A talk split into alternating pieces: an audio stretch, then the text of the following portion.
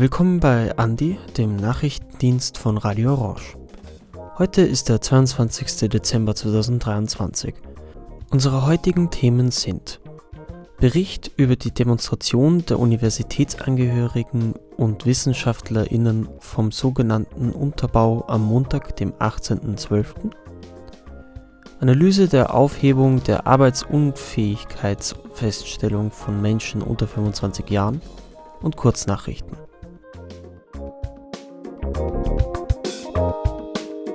thank you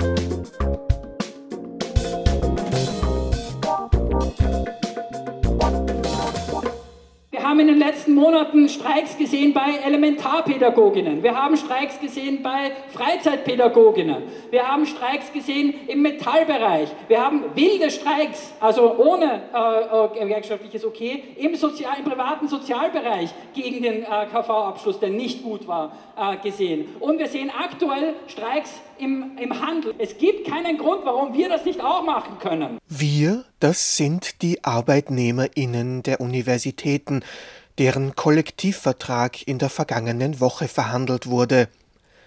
Anlässlich der Verhandlungsrunde am Montag, den 18.12., hatte die Initiative Unterbau Uni Wien zur Demonstration gegen die Kälte des Prekariats aufgerufen.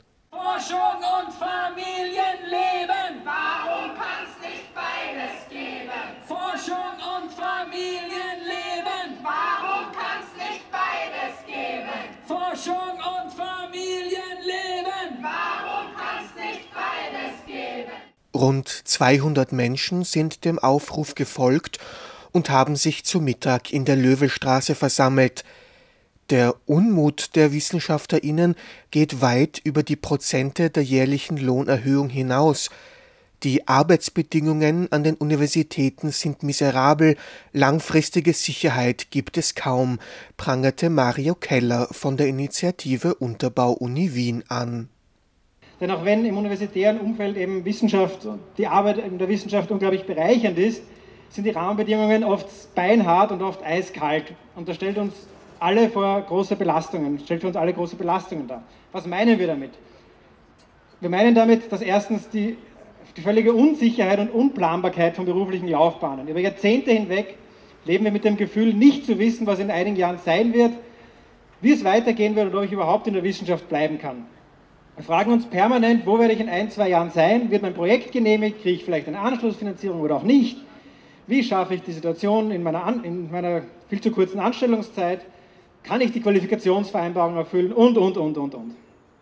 Wie schaffe ich es, äh, Familie und Karriere unter einen Hut zu bringen?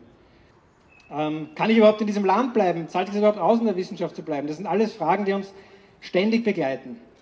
Die Wurzeln der Probleme sind tief im System der Universitäten verankert.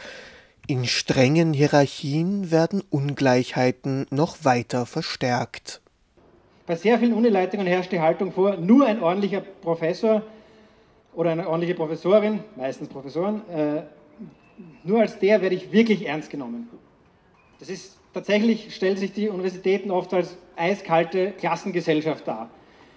Jedenfalls würde ich das jetzt für die Uni Wien sagen.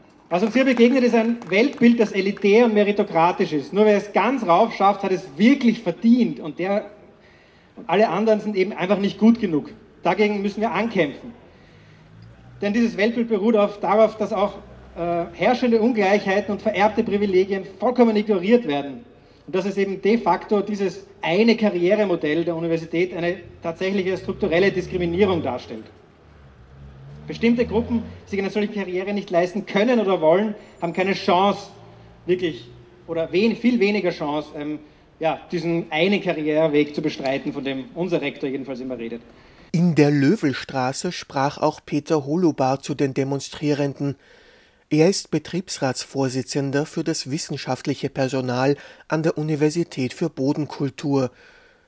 Er verwies auf der Demonstration auf die gesellschaftliche Rolle der Universitäten, die mit den Forschenden unter Unterfinanzierung leidet.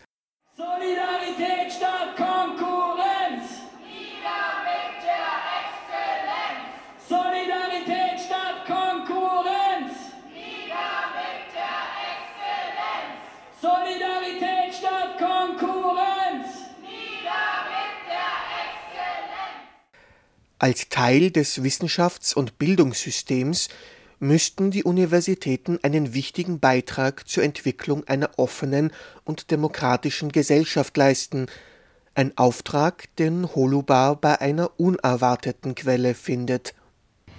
Aber sehen wir uns doch einmal an, äh, wie 2002 bei der Ausgliederung der Universitäten der Gesetzgeber die Rolle der Universitäten angelegt hat, welchen Auftrag wir als Universitäten eigentlich bekommen haben. Und der Paragraph 1 des Universitätsgesetzes lautet, gekürzt jetzt, keine Angst, die Universitäten sind berufen, der wissenschaftlichen Forschung und Lehre, der Entwicklung und Erschließung der Künste zu dienen und hierdurch auch verantwortlich zur Lösung der Probleme des Menschen sowie zur gedeihlichen Entwicklung der Gesellschaft und der natürlichen Umwelt beizutragen. Universitäten sind Bildungseinrichtungen des öffentlichen Rechts, die in Forschung und forschungsgeleiteter akademischer Lehre auf die Hervorbringung neuer wissenschaftlicher Erkenntnisse sowie auf die Erschließung neuer Zugänge zu den Künsten ausgerichtet sind. So, und jetzt kommt der Kernsatz.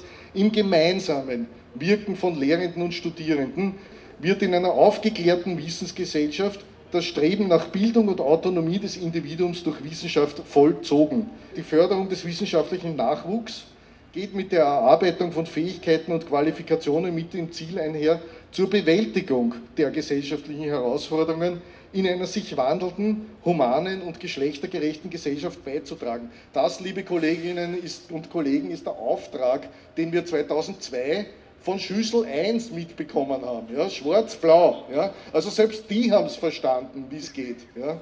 Gemeinsam schaffen wir einen wichtigen Beitrag zu einer lichten und besseren Zukunft.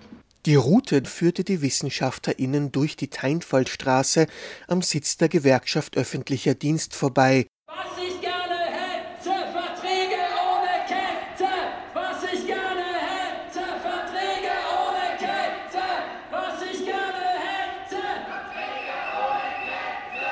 Was ich gerne hätte. Verträge ohne Kette. Die Goethe ist für den Kollektivvertrag für Universitäten zuständig, Ihre VertreterInnen verhandelten am 18. Dezember über die jährlichen Erhöhungen. Die OrganisatorInnen der Demonstration wollten mit der Kundgebung auch ihre Gewerkschaft ansprechen. Wir ziehen uns jetzt auch äh, Richtung äh, Teinfallstraße los zur Zentrale der Goethe, der Gewerkschaft, die für uns zuständig ist, die eigentlich hier heute unseren Kollektivvertrag verhandeln hätte sollen, die es sich aber irgendwie einreden hat lassen, jetzt dann doch noch den äh, Ort zu wechseln, was ich als Gewerkschaftsmitglied ähm, nicht so geil finde. Umso wichtiger, glaube ich, ist es, dass wir jetzt nochmal hier zur Goethe ziehen und ihr zeigen, dass sie ruhig mutig sein kann, dass sie ruhig kämpferisch sein kann, dass sie ruhig Kampfmaßnahmen organisieren kann. Für welche Veränderungen die AktivistInnen des wissenschaftlichen Unterbaus eintreten, beschrieb Mario Keller in seinem Redebeitrag. Wir sind der festen Überzeugung, dass eine andere Universität möglich ist, eine Universität, in der demokratische Strukturen ernst genommen werden, in der Mitarbeiterinnen, alle Mitarbeiterinnen und Studierende ernst genommen werden und mitsprechen können, in der nicht nur Konkurrenz gefördert wird und nicht ständig Konkurrenz gefördert wird, sondern Kooperation belohnt wird. Eine Uni, mit, in der der Nachwuchs respektvoll behandelt wird, der sogenannte Nachwuchs, der äh, der ja oft über 40 ist in der ähm, der Nachwuchs als Ressource und Chance behandelt wird und auch Kontinuität unter Mitarbeiterinnen als Potenzial wahrgenommen wird. Eine Uni, in der Mitarbeiterinnen auch als Arbeitnehmerinnen berechtigt werden, behandelt werden, die Rechte haben und äh, deren Rechte ernst genommen werden. In der man nicht ständig um die Gunst eines Fürsten buhlen muss, oder zumindest äh, wirkt, sich, äh, wirkt es oft so, als müsste man das. Yvonne Völkel vom Netzwerk Unterbau Wissenschaft argumentierte in dieselbe Richtung, Sie ging auch auf die konkreten Forderungen der Wissenschaftlerinnen ein, ein Ende der ewigen Kettenverträge für eine universitäre Unterschicht. Es ist also Zeit für grundlegende Veränderungen an den Universitäten. Einige dieser Veränderungen werden länger brauchen und daher muss die Arbeit daran jetzt einsetzen. Äh, das betrifft zum Beispiel eine egalitäre Personalstruktur, die Abschaffung der professoralen Vorrechte sowie die Einführung eines enthierarchisierten Faculty-Modells, das eine Ega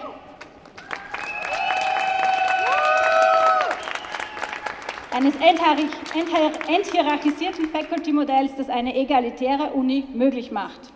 Eine Uni, die sich all ihren Angehörigen im gleichen Maße verpflichtet fühlt und die die Diversität der Bevölkerung adäquat widerspiegelt.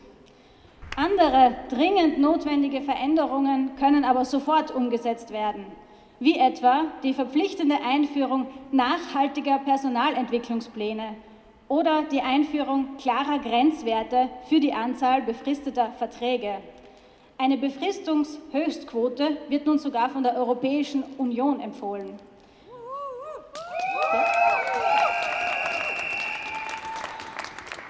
Mit einer solchen Befristungshöchstquote, wie sie auch in Deutschland diskutiert wird, ließe sich, An ließe sich der Anteil von Befristungen schrittweise reduzieren.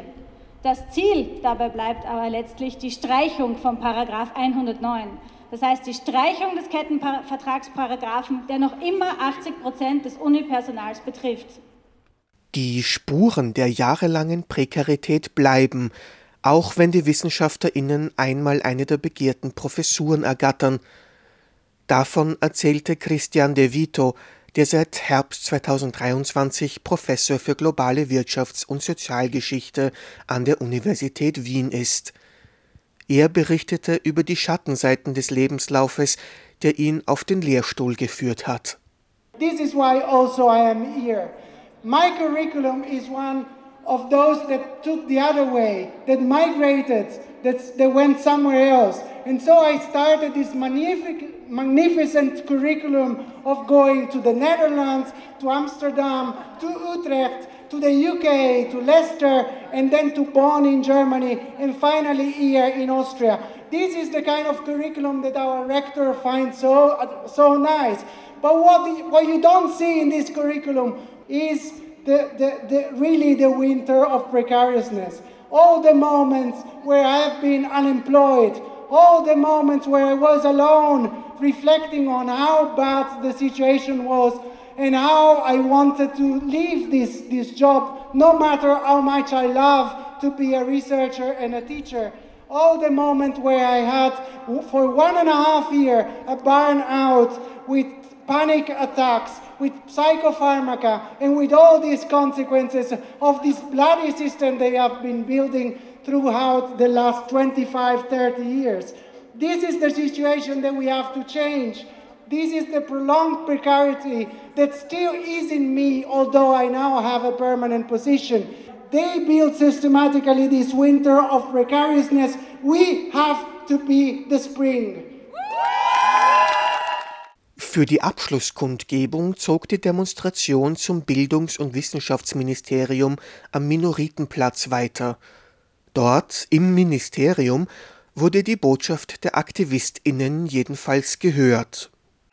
Und abschließend ist mir noch was mitgeteilt worden. Nicht nur, dass wir mehr sind, ähm, sondern dass wir auch einen, äh, einen ganz unerwarteten ähm, Teilnehmer an unserer Demonstration hier haben. Der gut gekleidete Kollege da, äh, da hinten und wahrscheinlich auch nicht ganz so äh, schlecht verdienende Kollege da hinten ist der, ist der Sektionschef äh, des Ministeriums, äh, das, das für uns zuständig ist. Und ich glaube, ähm, es wurde, wurde, mir berichtet, dass er mit unseren Argumenten und äh, Forderungen konfrontiert wurde dass er ein offenes Ohr gezeigt hat. Und das ist auch eine gute Idee, weil geschlossene Ohren und geschlossene Türen wird es bei uns, wird es mit uns nicht mehr geben. Es wird, auf keinen Fall werden wir uns abspeisen lassen mit irgendwelchen Pseudolösungen, so wie sie derzeit teilweise an der Uni Wien zirkulieren. Wir werden uns nicht abspeisen lassen mit dem ewigen Ping-Pong, wer jetzt gerade verantwortlich ist, Rektorat oder äh, Ministerium, nein, Ministerium oder Rektorat. Wir werden uns ähm, nicht entmutigen lassen und unterschätzen Sie bitte auf gar keinen Fall die Wut und die Motivation, die wir von Unterbau haben, um hier weiter uns zu organisieren und zu kämpfen. Wie es um die langfristigen Veränderungen an den österreichischen Universitäten steht, das war und ist noch nicht abzusehen. Die aktuellen Verhandlungen über den Universitäts-KV konnten aber schon am 18. Dezember abgeschlossen werden. Ab Februar 24 gibt es 9,2 Prozent mehr Geld, Gewerkschaft und Arbeitgeberinnen werden außerdem eine Arbeitsgruppe zur Anpassung der Gehaltsschemata bei langjähriger Dienstzugehörigkeit bilden. Dieser Beitrag wurde gestaltet von Stefan Resch.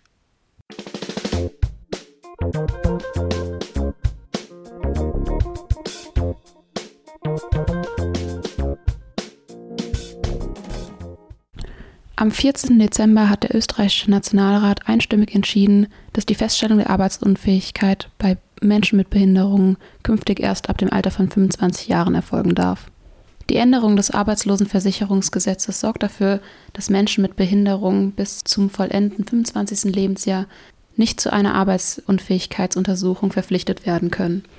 Stattdessen werden sie vom Arbeitsmarktservice betreut und werden unter anderem bei der Arbeitssuche unterstützt. Bisher konnte die Arbeitsunfähigkeit von Menschen mit Behinderung bereits im Jugendalter festgestellt werden, wodurch ihnen der Zugang zu AMS-Leistungen verwehrt blieb.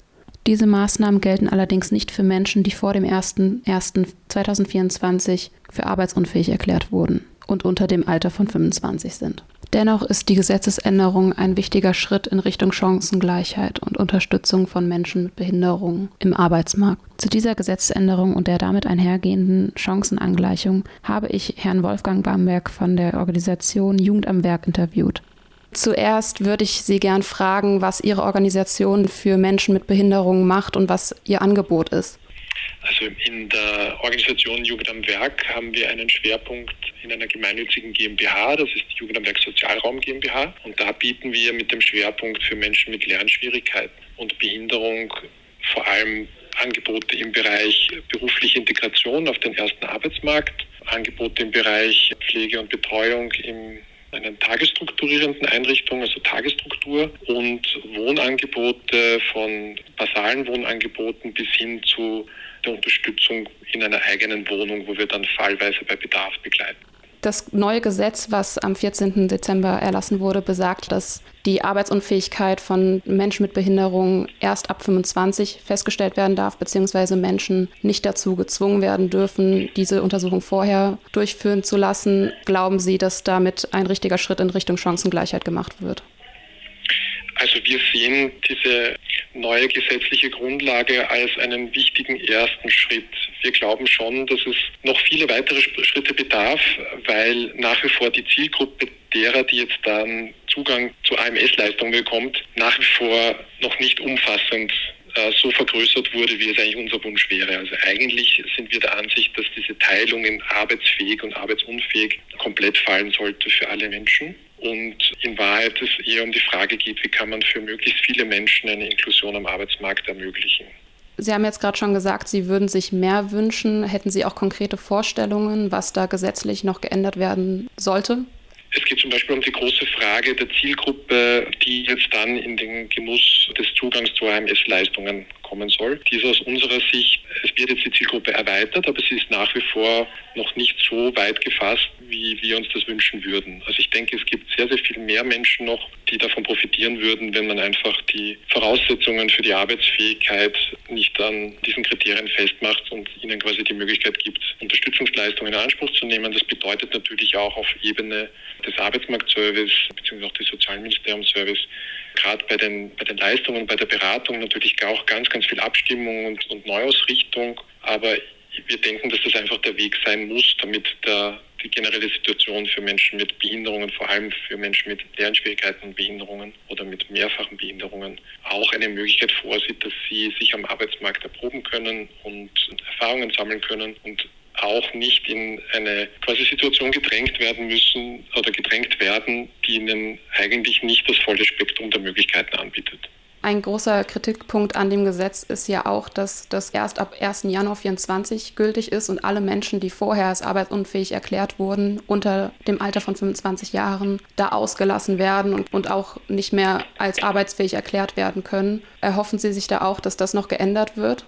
Gesetzgebungsprozesse durchlaufen einfach verschiedene Stationen. Und es ist nun mal so, dass man den legislativen Prozess einfach so akzeptieren muss, wie er läuft. Es gibt eine Vorlage, es wird diskutiert, es gibt die Möglichkeit, wenn diese Gesetzesentwürfe publiziert werden, dass sich die Zivilgesellschaft und verschiedene Organisationen auch mit Stellungnahmen dazu beteiligen. Da haben verschiedenste Bereiche, zum Beispiel der österreichische Behindertenrat oder der äh, Verband der also Sozialwirtschaft Österreich, das heißt ein großer Arbeitgeberinnenverband im Bereich der sozialen Dienstleistungen, haben sich mit Stellungnahmen eingebracht und haben auch auf verschiedene Dinge hingewiesen. So Stichtage werden meistens einfach aufgrund von Notwendigkeiten eingeführt.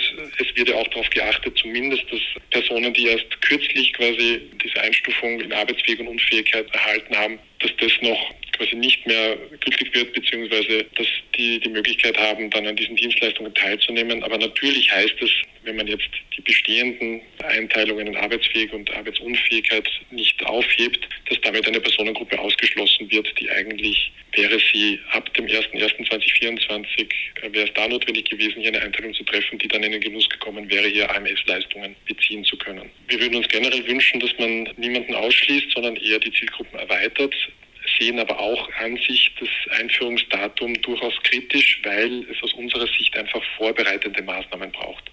Also es braucht ganz, ganz viel Information, gerade auf Ebene der Beraterinnen und Berater, die dann beim AMS zum Beispiel beraten sollen. Es braucht vorgelagerte Schnittstellenprojekte. Es braucht die Erfahrung, die es schon gibt. Also wir würden uns manchmal wünschen, dass es ein bisschen einen längeren Zeitraum für eine sinnvolle Einführung gibt und dann auch schon die bestehenden Projektlandschaften so ausgerichtet sind, dass die Zielgruppe gut abgeholt wird bei der Beratung. Fällt Ihnen noch etwas ein, was Sie gerne ergänzen würden?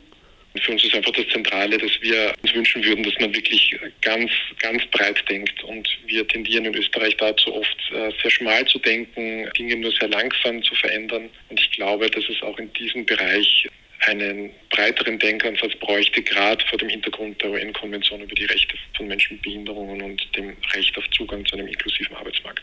Dankeschön. Dieser Beitrag wurde von Nele Freiding erstellt.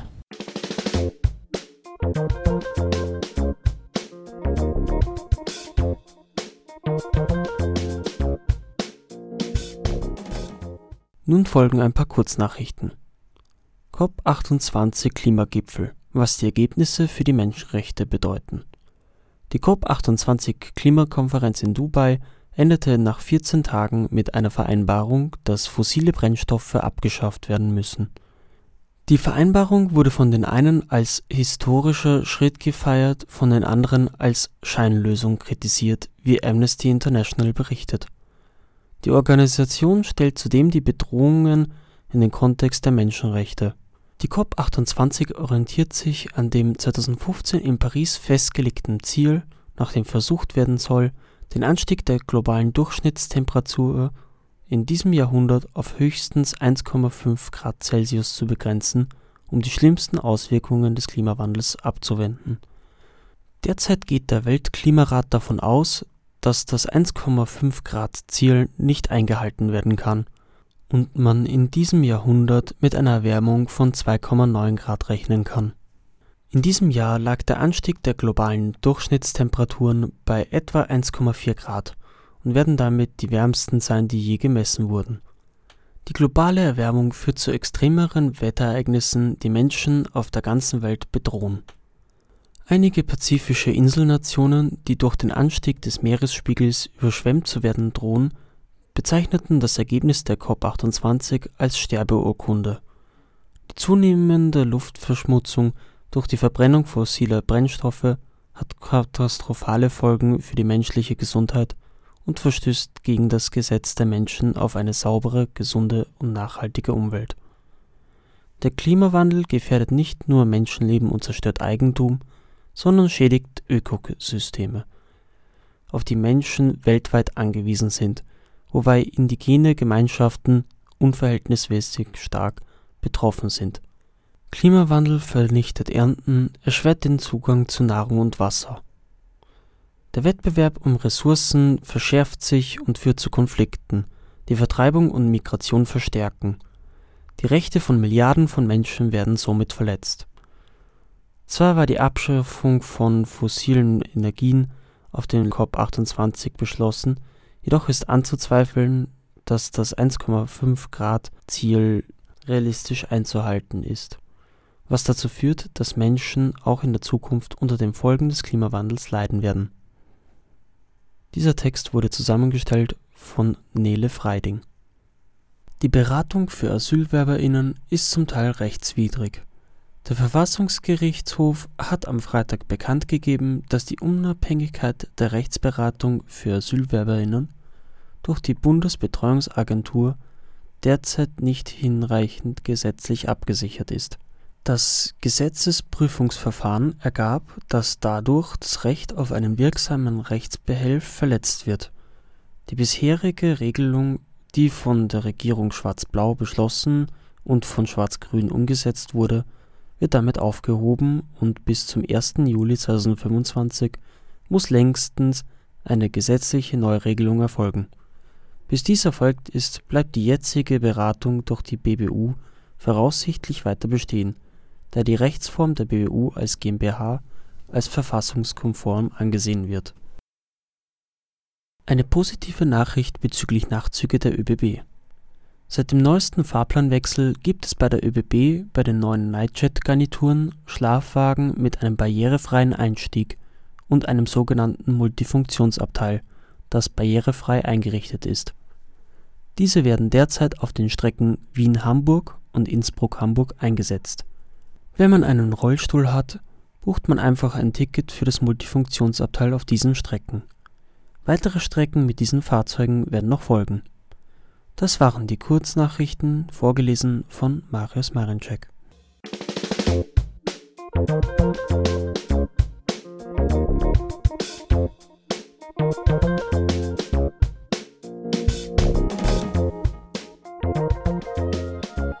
Dies war für heute Andi, der Nachrichtendienst von Radio Orange.